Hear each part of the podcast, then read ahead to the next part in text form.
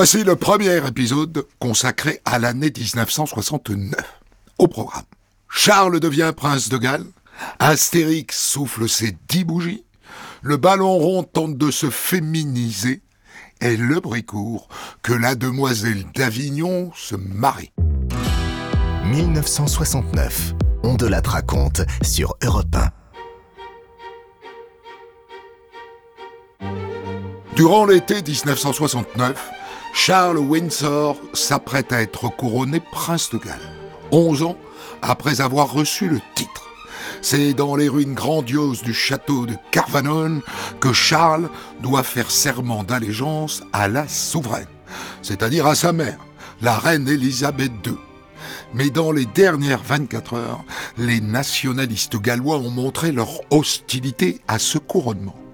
Du coup, ben, l'événement a lieu sous haute protection. Le prince Charles ne portera pas d'armure. La nouvelle est confirmée, et cela malgré l'explosion d'une nouvelle bombe à Cardiff et la découverte par la police d'un plan d'action des nationalistes gallois qui envisagent de couper le courant, de jeter des billes sous le pas des chevaux ou même de se jeter eux-mêmes devant les carrosses royaux.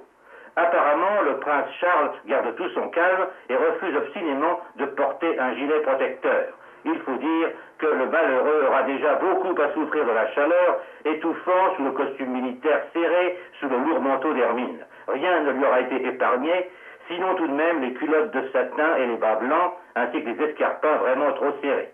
Et pourtant, pendant plus de deux heures et demie, il sera sur scène, héros principal et malgré lui, de l'extraordinaire revue historique à grand spectacle, comme seuls savent en monter les Britanniques. L'organisation de la cérémonie a été confiée à Lord Snowdon, le beau-frère de la reine, ainsi qu'au duc de Norfolk, qui est le père le plus ancien de la Grande-Bretagne. Le duc de Norfolk connaît son métier. Il a déjà organisé trois couronnements et deux funérailles nationales, mais jamais de mariage. Le duc, en effet, tout simplement, ne fait pas de mariage.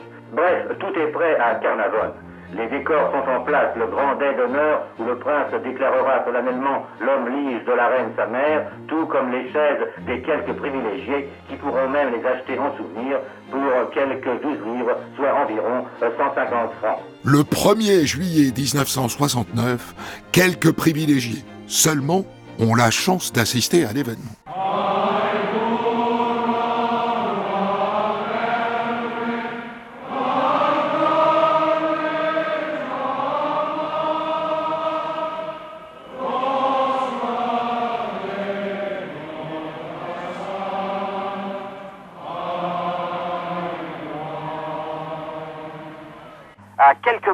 Moi, j'ai vu tout à l'heure entrer le prince Charles au château. Toute l'assistance alors se leva pour chanter le bel hymne Dieu bénisse le prince de Galles. Le visage du jeune homme alors rougit violemment, ses mâchoires se crispèrent, il marcha d'un pas moins assuré et visiblement il luttait de toutes ses forces pour maîtriser une émotion sincère. En fait, il était au bord des larmes. Il faisait alors très jeune, plus jeune que ses 20 ans, écrasé par l'apparat et la pompe royale, impressionné visiblement par toute l'armée des figurants de ce grand spectacle, dans leurs costumes rutilants, portant médailles, plumets, casques, albardes, masses d'armes, etc. Ça fait des années que Charles, qui a 21 ans, se prépare à ce couronnement. Il a même appris le gallois, et il n'était pas obligé. Il a bien tenu son rôle, prononçant avec conscience les quelques mots appris en gallois, et faisant même rire l'assistance en évoquant parmi les fameux Gallois l'excellent acteur Richard Burton. La cérémonie elle-même s'est déroulée dans le faste et sans accroc.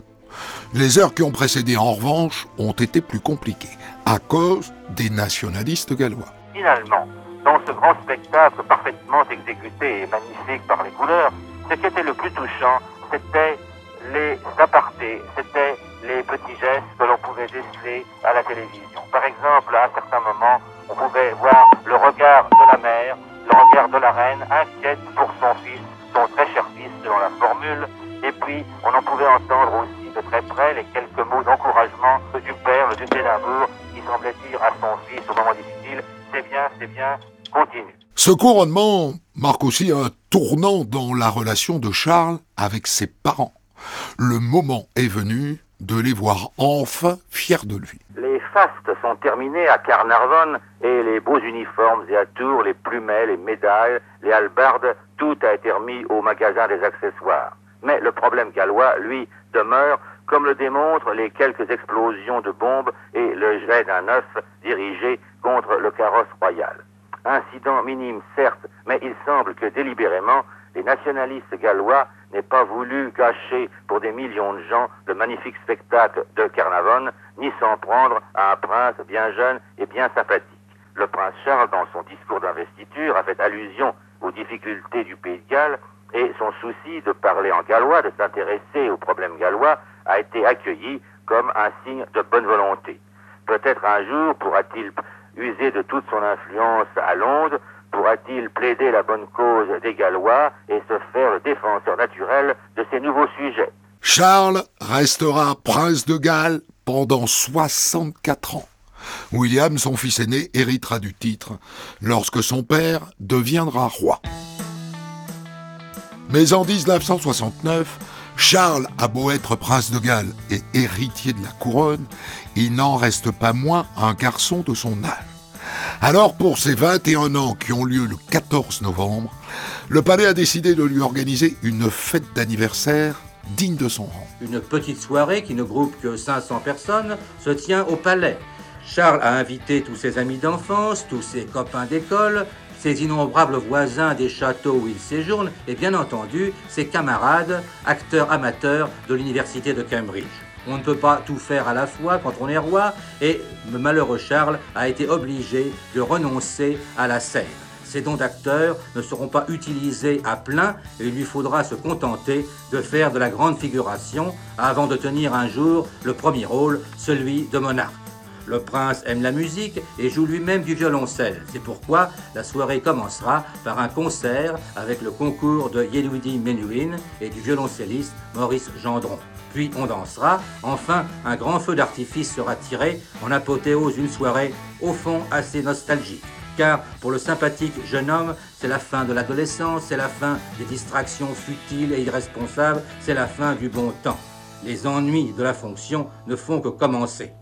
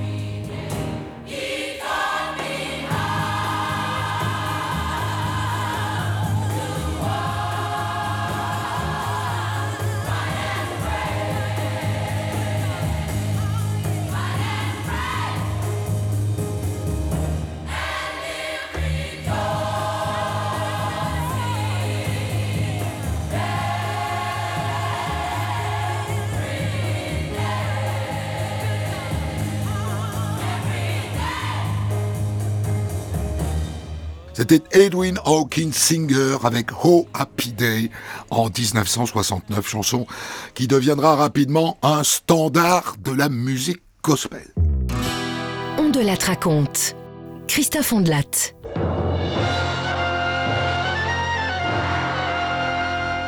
En 1969, Astérix fête ses 10 ans. Et pour l'occasion, ce n'est pas un, mais deux albums qui sortent. Astérix et le chaudron et Astérix en Hispanie. Un million d'exemplaires vendus pour chacun. Pas mal. Et comme si ça ne suffisait pas, Astérix et Cléopâtre est adapté au cinéma. Si vous réussissez, il y aura de l'or pour tout le monde. Sinon, tout le monde pour les crocodiles. Et à ce propos, je te préviens qu'à mon beau-fils, ton rival t'en veut beaucoup d'avoir été choisi à sa place. Je crois qu'il verrait avec plaisir ta carrière finir dans un... Crocodile C'est ça Maintenant, allez Mauvais caractère, mais joli nez. Très joli nez. En 69, c'est la deuxième fois depuis sa création qu'Astérix a les honneurs du grand écran. Pour Astérix et Cléopâtre, la distribution est à la hauteur. Roger Carrel fait la voix d'Astérix, Jacques Morel incarne Obélix, et Cléopâtre est interprétée par Micheline Dax.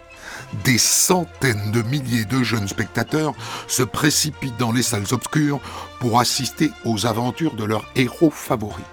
Sur l'antenne de l'ORTF, on organise même une rencontre entre les fans et les créateurs d'Astérix, Uderzo et Goscinny, qui se prêtent volontiers au jeu. Si vous avez des questions à poser, alors c'est le moment. François, Claude, vous aviez des questions Oui. Hmm. Euh, je voudrais savoir, est-ce que vous avez eu des ennuis? Est-ce que le dessin animé Astérix et Goula vous a causé beaucoup d'ennuis? Est-ce que ça vous a causé beaucoup d'ennuis? Oh oui, oh oui, ça nous a causé des ennuis. Ben, C'est-à-dire c'est très difficile de- d'adapter euh, un album de bande dessinée justement au dessin animé. C'est une technique tout à fait nouvelle. Nous avions un temps assez limité pour le faire. Et les problèmes, euh, on a eu tous les problèmes qu'on peut imaginer, aussi bien pour l'animation, euh, pour euh, le son, pour la musique, les problèmes techniques, les problèmes de laboratoire. C'est tout un travail, c'est une véritable industrie. Nous allons faire un beau voyage, Idéfix. Tu ne comptes pas l'emmener avec nous? Mais pourquoi pas, monsieur Astérix? Parce qu'il est trop petit pour un si grand voyage, monsieur Obélix. Et maintenant, on va faire tes bagages. Bien sûr, moi je suis le faire valoir, le comparse. J'ai pas voix au chapitre. Mes amis, soyez dignes de nous et que le ciel ne vous tombe pas sur la tête. J'ai préparé un petit chant de départ. Ah non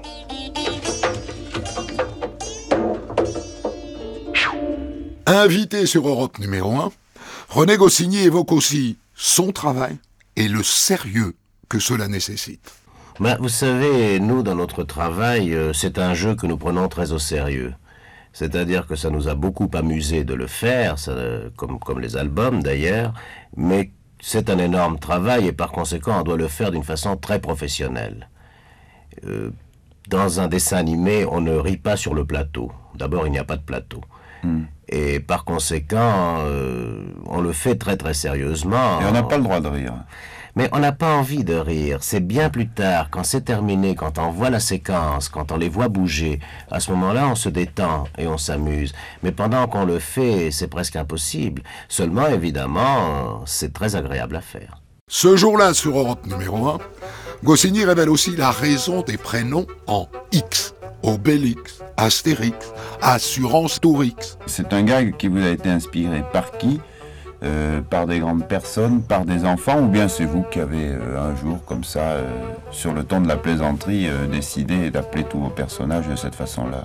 Oh bah oui, vous savez, quand nous avons pensé à faire des Gaulois, nous avons bien sûr pensé à Vercingétorix. Oui. Alors, tout de suite, on a dit, tiens, ben, notre héros s'appellera Astérix, ça sonne bien, et puis tous les autres sont venus en une demi-heure, et c'est devenu un jeu pour nous.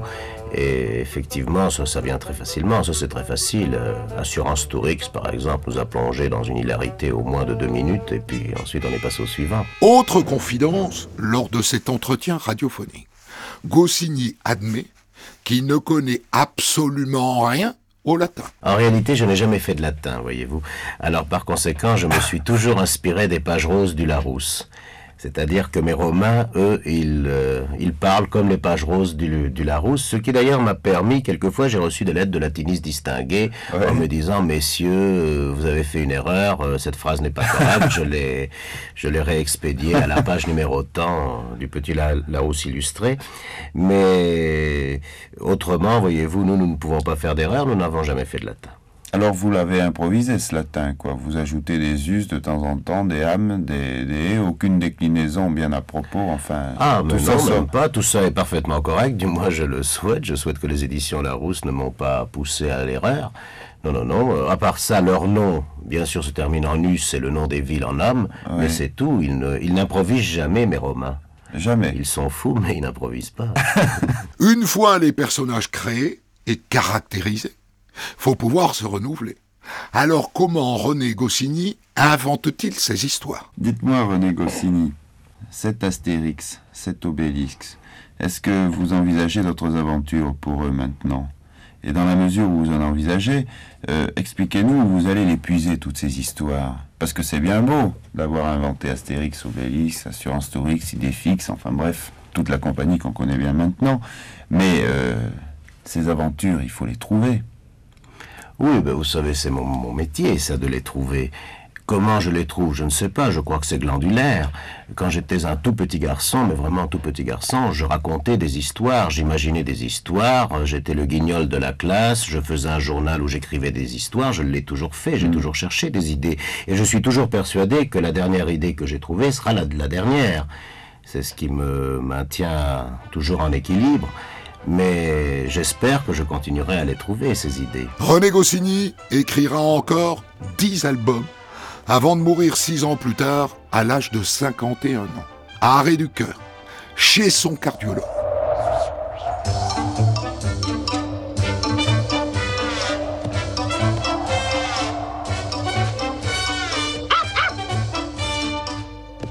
C'est moi qui ai fait ouais ouais. J'ai même plus le droit de faire ouais ouais. Allez, gros têtu. Laisse-le sortir du sac, ton idée fixe.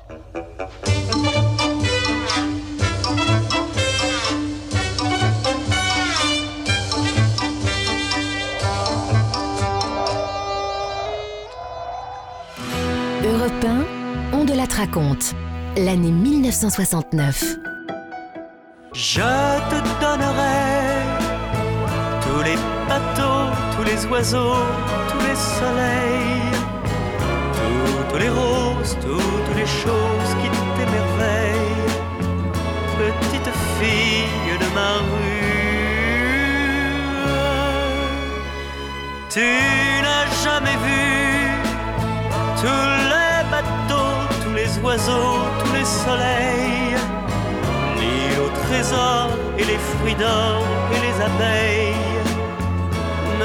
Petite fille. Moi,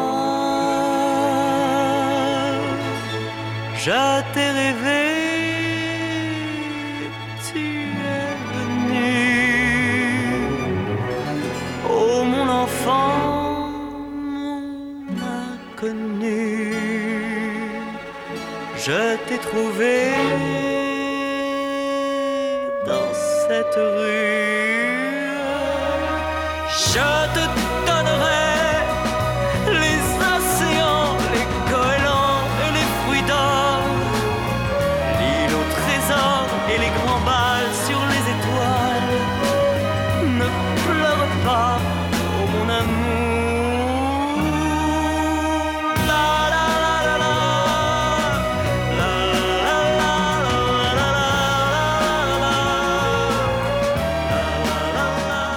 C'était Michel Polnareff avec tous les bateaux, tous les oiseaux.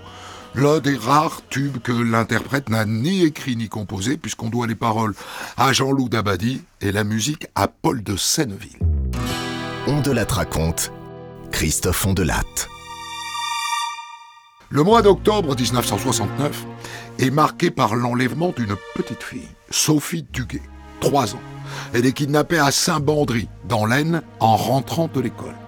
Elle était en compagnie d'une employée de la ferme de ses parents lorsqu'une déesse belge s'est arrêtée à leur hauteur. Un homme a forcé l'enfant à monter à bord du véhicule et il a laissé une lettre sur la chaussée. Votre enfant vient d'être enlevé. Nous exigeons une rançon de 1 million de nouveaux francs, faute de quoi vous ne reverrez plus l'enfant. Cet argent pourra vous être rendu dans quelques années si vous ne prévenez pas la police. De toute manière, ce recours serait inutile. Nous en serions amenés à la dernière extrémité avec l'enfant. Nous pouvons couvrir un risque inutile. Nous sommes inflexibles sur ces points et vous recevrez d'autres nouvelles d'ici deux à trois jours, date à laquelle la rançon doit nous être remise. Cet enlèvement fait immédiatement la une des journaux. Et Europe numéro 1 dépêche sur place des reporters. J'ai passé la nuit devant la ferme de la Croisette. Une nuit d'attente sans résultat. Sophie n'a pas été retrouvée. Son ravisseur ne s'est pas manifesté. Un peu après minuit, la dernière lumière s'est éteinte. Un calme impressionnant a succédé à une journée, une journée marquée par les allées et venues des parents, des amis venus soutenir les Duguay. Il ne semble pas que les enquêteurs aient une piste sérieuse. Pour l'instant, ils vérifient, ils examinent, ils recoupent les éléments épars de 36 heures d'investigation. Ils ne veulent pas qu'on puisse leur reprocher de n'avoir pas tout fait pour retrouver l'enfant. Ils ne veulent pas non plus affoler le ravisseur, qui alors pourrait commettre un acte désespéré. Le lendemain de l'enlèvement, toujours rien. Les parents de la petite Sophie tiennent le coup comme ils peuvent. À la ferme château de la Croisette à Saint-Bandry, un père et une mère sortent d'un sommeil lourd de somnifères. Malheureusement, aucun coup de téléphone ne les a réveillés cette nuit. Ce matin encore, c'est le deuxième matin consécutif, quelque part en France, dans la région peut-être, peut-être tout près de Saint-Bandry, une petite fille de trois ans a ouvert les yeux dans un décor qu'elle ne reconnaît pas et elle a pleuré doucement en appelant sa maman. Cela dans la meilleure des hypothèses. Ce matin enfin, un homme d'une trentaine d'années a hésité à réclamer le numéro de téléphone des Duguay. Un homme dont on espère encore qu'il va réaliser toute la lâcheté, toute l'ignominie de son acte, dont on espère qu'il va rendre, avant ce soir, la toute petite fille qu'il a volée à ses parents. La mère de l'enfant est d'autant plus inquiète que la petite a des problèmes de santé. Elle décide alors d'adresser un message radiophonique au ravisseur. Je vous en prie, ne faites pas de mal à ma petite Sophie. Prenez-en bien soin. Surtout ne lui donnez pas de lait. Elle est très très malade quand elle en boit. Couvrez-la bien, elle est très fragile. Et ne la laissez jamais dans l'obscurité complète. Elle a horriblement peur du noir.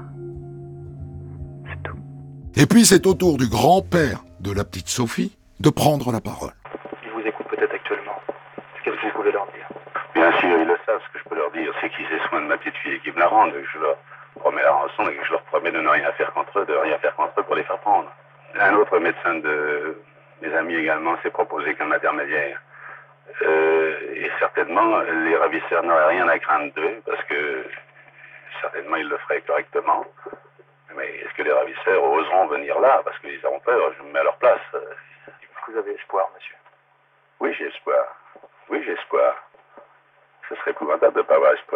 Le dimanche qui suit, des dizaines de curieux et de voyeurs se pressent devant la ferme des Duguay. C'est ce jour-là aussi que le ravisseur choisit de se manifester.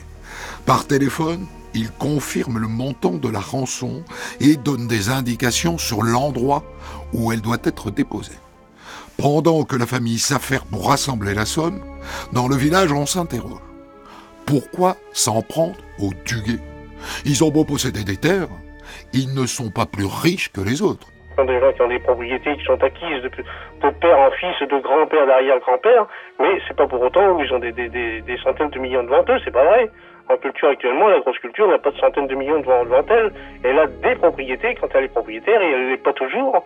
Mais, par contre, il euh, n'y a, aucune raison que je suis persuadé que ce, monsieur Duguay, il a dû emprunter ou hypothéquer pour envoyer les 100 millions. Au bout de 24 heures, le papa de la petite est enfin en possession de la somme demandée.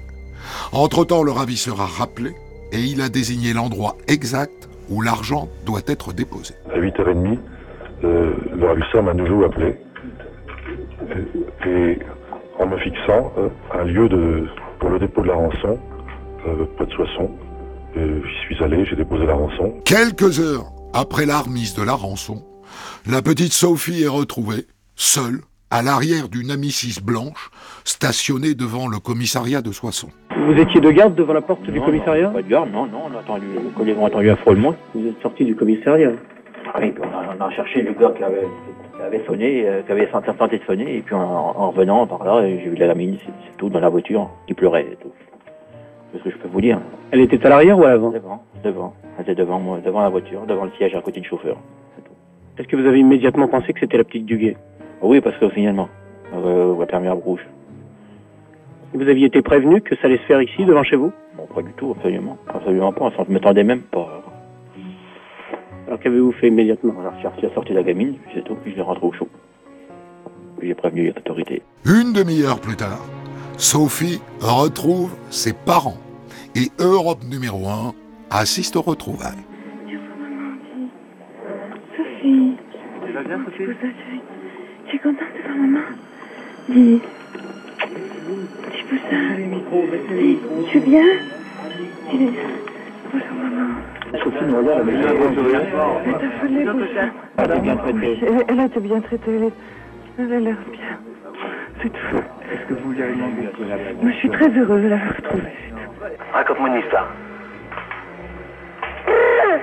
Tu veux pas me raconter une histoire? T'es contente de retrouver ta maman? Ça va, t'es en bonne forme?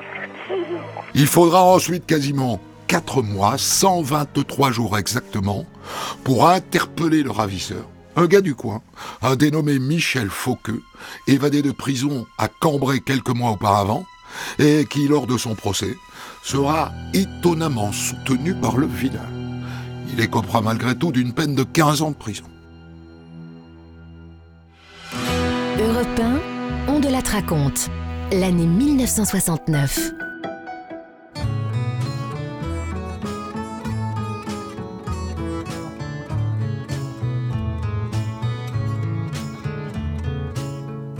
Avec ma gueule de métèque, de juif errant, de pâtre grec, et mes cheveux aux quatre vents. Avec mes yeux tout délavés, qui me donnent l'air de rêver, moi qui ne rêve plus souvent. Avec mes mains de maraudeurs, de musiciens et de rôdeurs qui ont pillé tant de jardins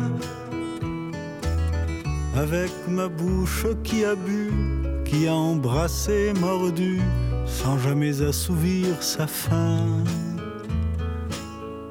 Avec ma gueule de métèque, de juif errant, de pâtre grec, de voleur et de vagabond. Avec ma peau qui s'est frottée au soleil de tous les étés et tous ceux qui portaient jupons avec mon cœur qui a su faire souffrir autant qu'il a souffert sans pour cela faire d'histoire. Avec mon âme qui n'a plus la moindre chance de salut pour éviter le purgatoire. Avec ma gueule de métèque, de juif errant, de pâtre grec et mes cheveux aux quatre vents. Je viendrai, ma douce captive, mon âme sœur, ma source vive, je viendrai boire tes vingt ans. Et je serai prince de sang rêveur ou bien adolescent, comme il te plaira de choisir. Et nous ferons de chaque jour toute une éternité d'amour que nous vivrons à en mourir et nous ferons de chaque jour toute une éternité d'amour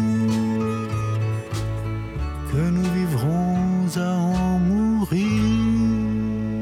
Georges Moustaki avec le Métèque en 1969. Il faut savoir qu'à l'origine, Moustaki l'a proposé à Serge Reggiani, pour qui il écrivait régulièrement des textes. Mais Reggiani trouvait que cette chanson correspondait tellement à l'histoire de Moustaki qu'il l'a incité à l'interpréter lui-même. Ondelat raconte. Christophe Ondelat.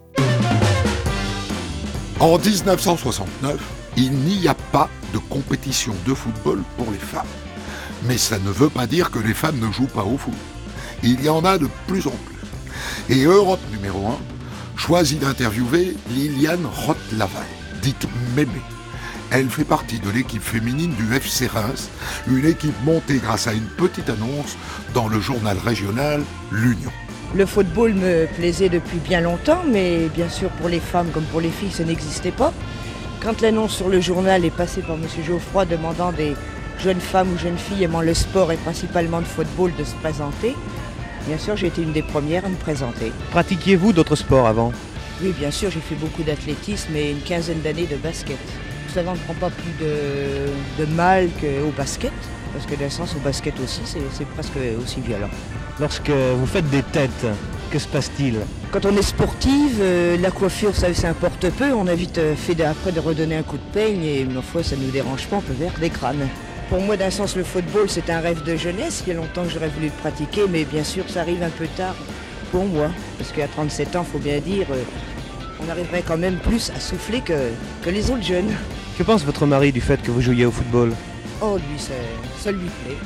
Il n'est pas contre, loin de là. Pour lui, il dit d'ailleurs que ça me fait beaucoup de bien, aussi bien physique que moral. Euh, Il n'est pas contre un sport.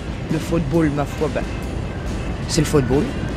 La première fois que vous avez fait un match de football, euh, lorsque vous êtes rentré sur le terrain avec vos camarades, quelle a été la réaction du public? Les spectateurs venaient surtout par curiosité.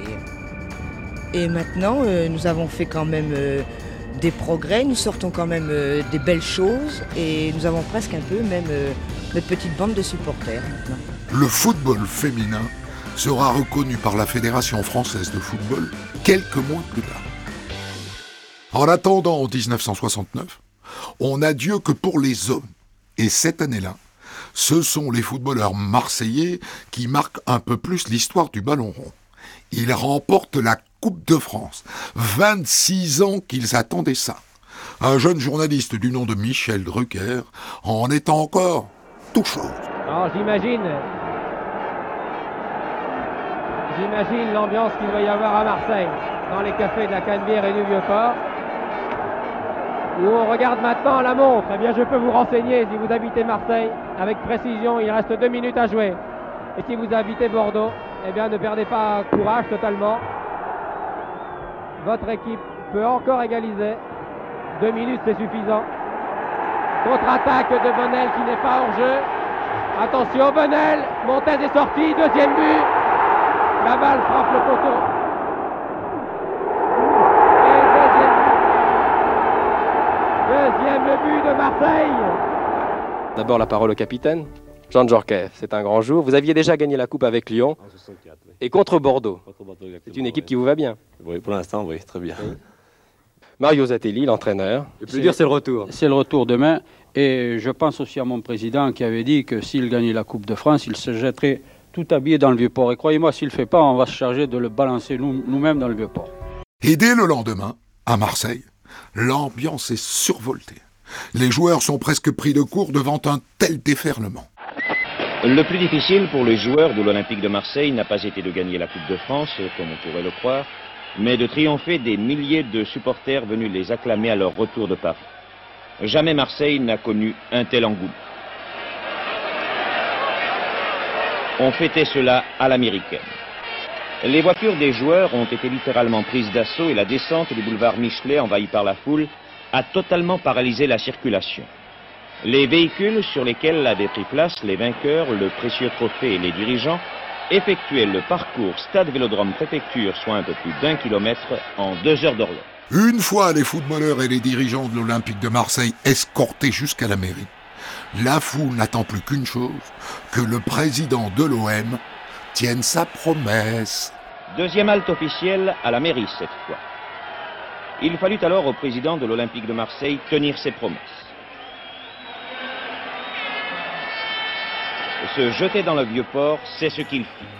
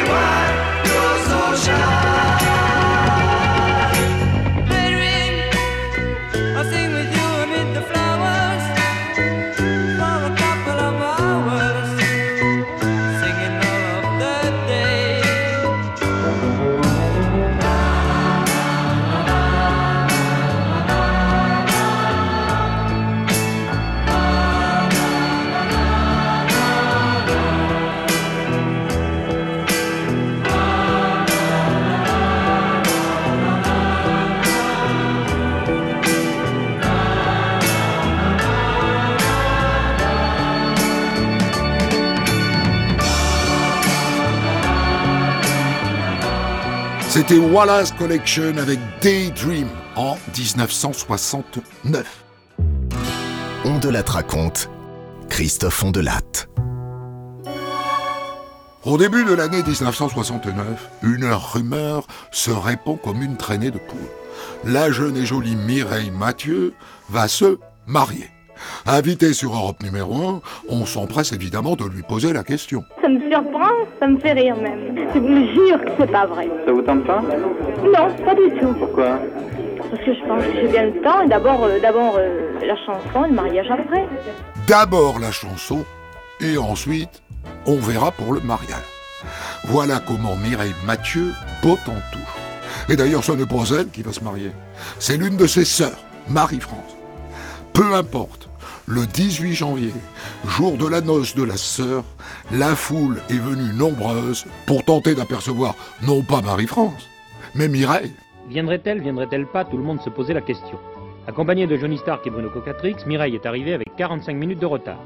À l'hôtel de ville, au milieu de centaines et de centaines de curieux, Marie-France Mathieu, 19 ans, sœur de Mireille, a épousé Christian Grégoire, 21 ans, commerçant. C'est M. Goubert qui recueillit le oui des jeunes époux à la salle des mariages après une interminable séance de flash de nos amis photographes. La sortie du cortège se passe de commentaires, elle fut épique, drôle, mouvementée, aux prises avec un extraordinaire enthousiasme populaire. Il faut dire qu'en 1969, Mireille Mathieu déchaîne les passions. Ça a supposé absence de vie privée, intrigue, beaucoup. Et un homme veille au grain. Johnny Stark, son impresario.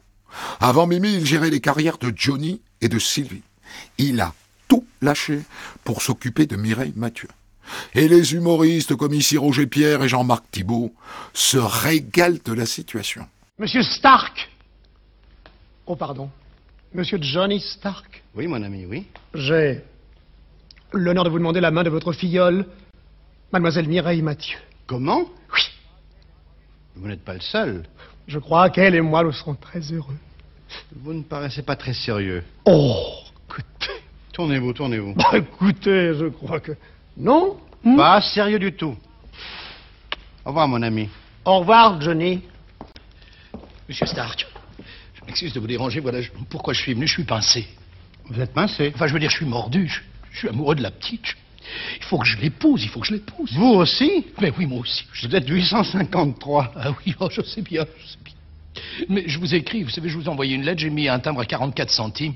Il y a 10% pour vous. Ça, c'est gentil. C'est bien normal. Ben, Vous me paraissez sincère. Oh oui, oh, je suis sincère. Sérieux? Oui, je suis sérieux, oui. On va étudier votre dossier. Oh, merci beaucoup. Je vais l'envoyer en Avignon. Merci On vous écrira. Merci beaucoup. Malgré les taquineries, Mireille Mathieu poursuit sa route en se consacrant exclusivement à la chanson. C'est bien simple. En 1969, elle est incontournable. Pas une seule émission de variété ne se fait sans elle. Le bal allait bientôt se terminer. Devais-je m'en aller ou bien rester? L'orchestre allait jouer le tout dernier morceau. Quand je t'ai vu passer près de moi.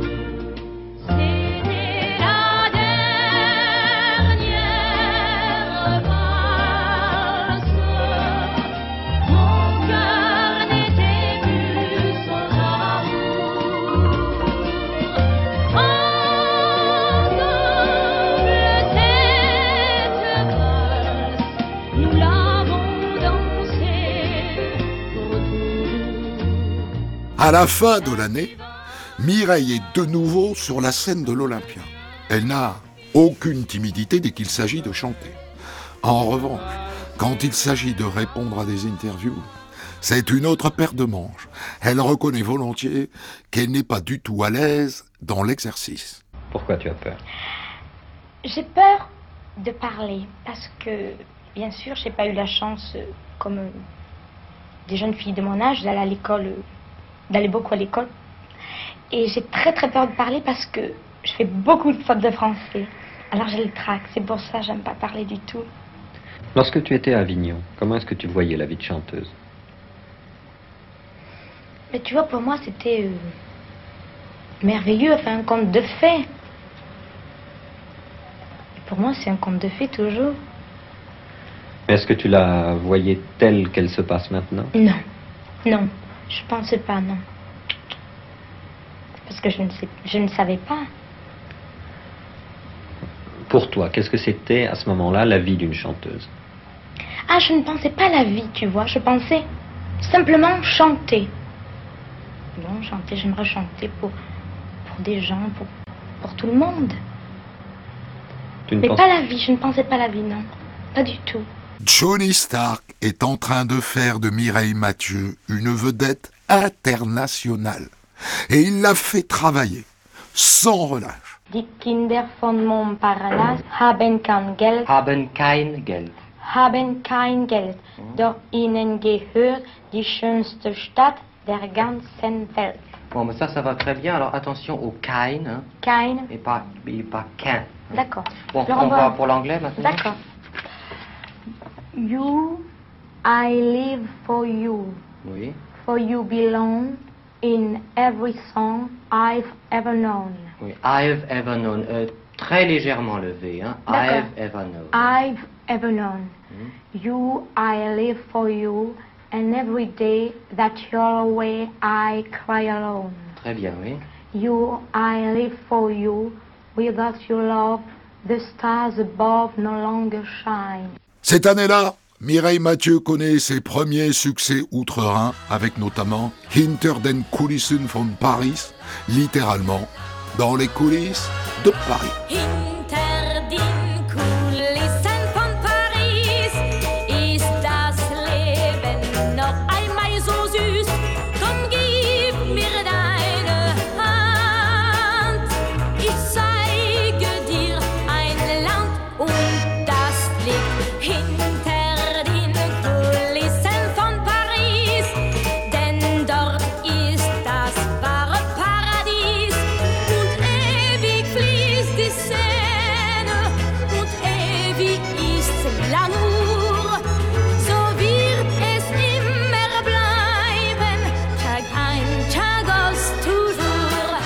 Cette même année 69, Mireille Mathieu est également l'invitée du Royal Variety Performance en Angleterre. Et pour la deuxième année consécutive, elle est présentée à la reine. C'est la première fois elle m'avait parlé en français. Qu'est-ce qu'elle vous avait dit? Elle m'avait dit euh, qu'elle avait aimé ce que j'avais chanté, des nouvelles de mes frères, de ma famille. Très gentille. Enfin, à chaque artiste, elle, elle disait des mots très gentils. Et le conte de fées se poursuit.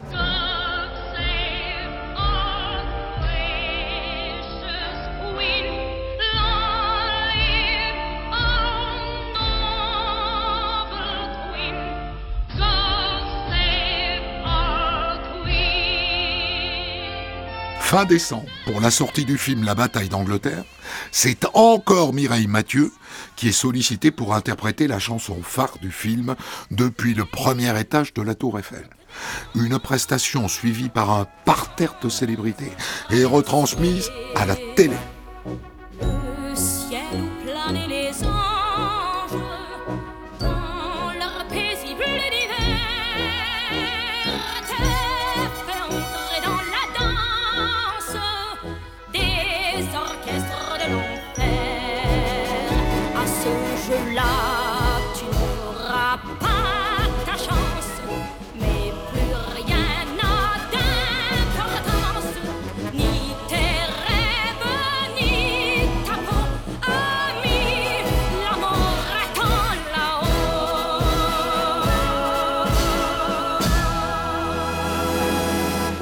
C'était un extrait de la bataille d'Angleterre, chanson de Mireille Mathieu en 1969. La suite de notre découverte de l'année 1969 dans le deuxième épisode. Retrouvez On de la raconte tous les jours sur Europe 1 et quand vous voulez sur europe1.fr, l'appli Europe 1, vos réseaux sociaux et vos plateformes d'écoute.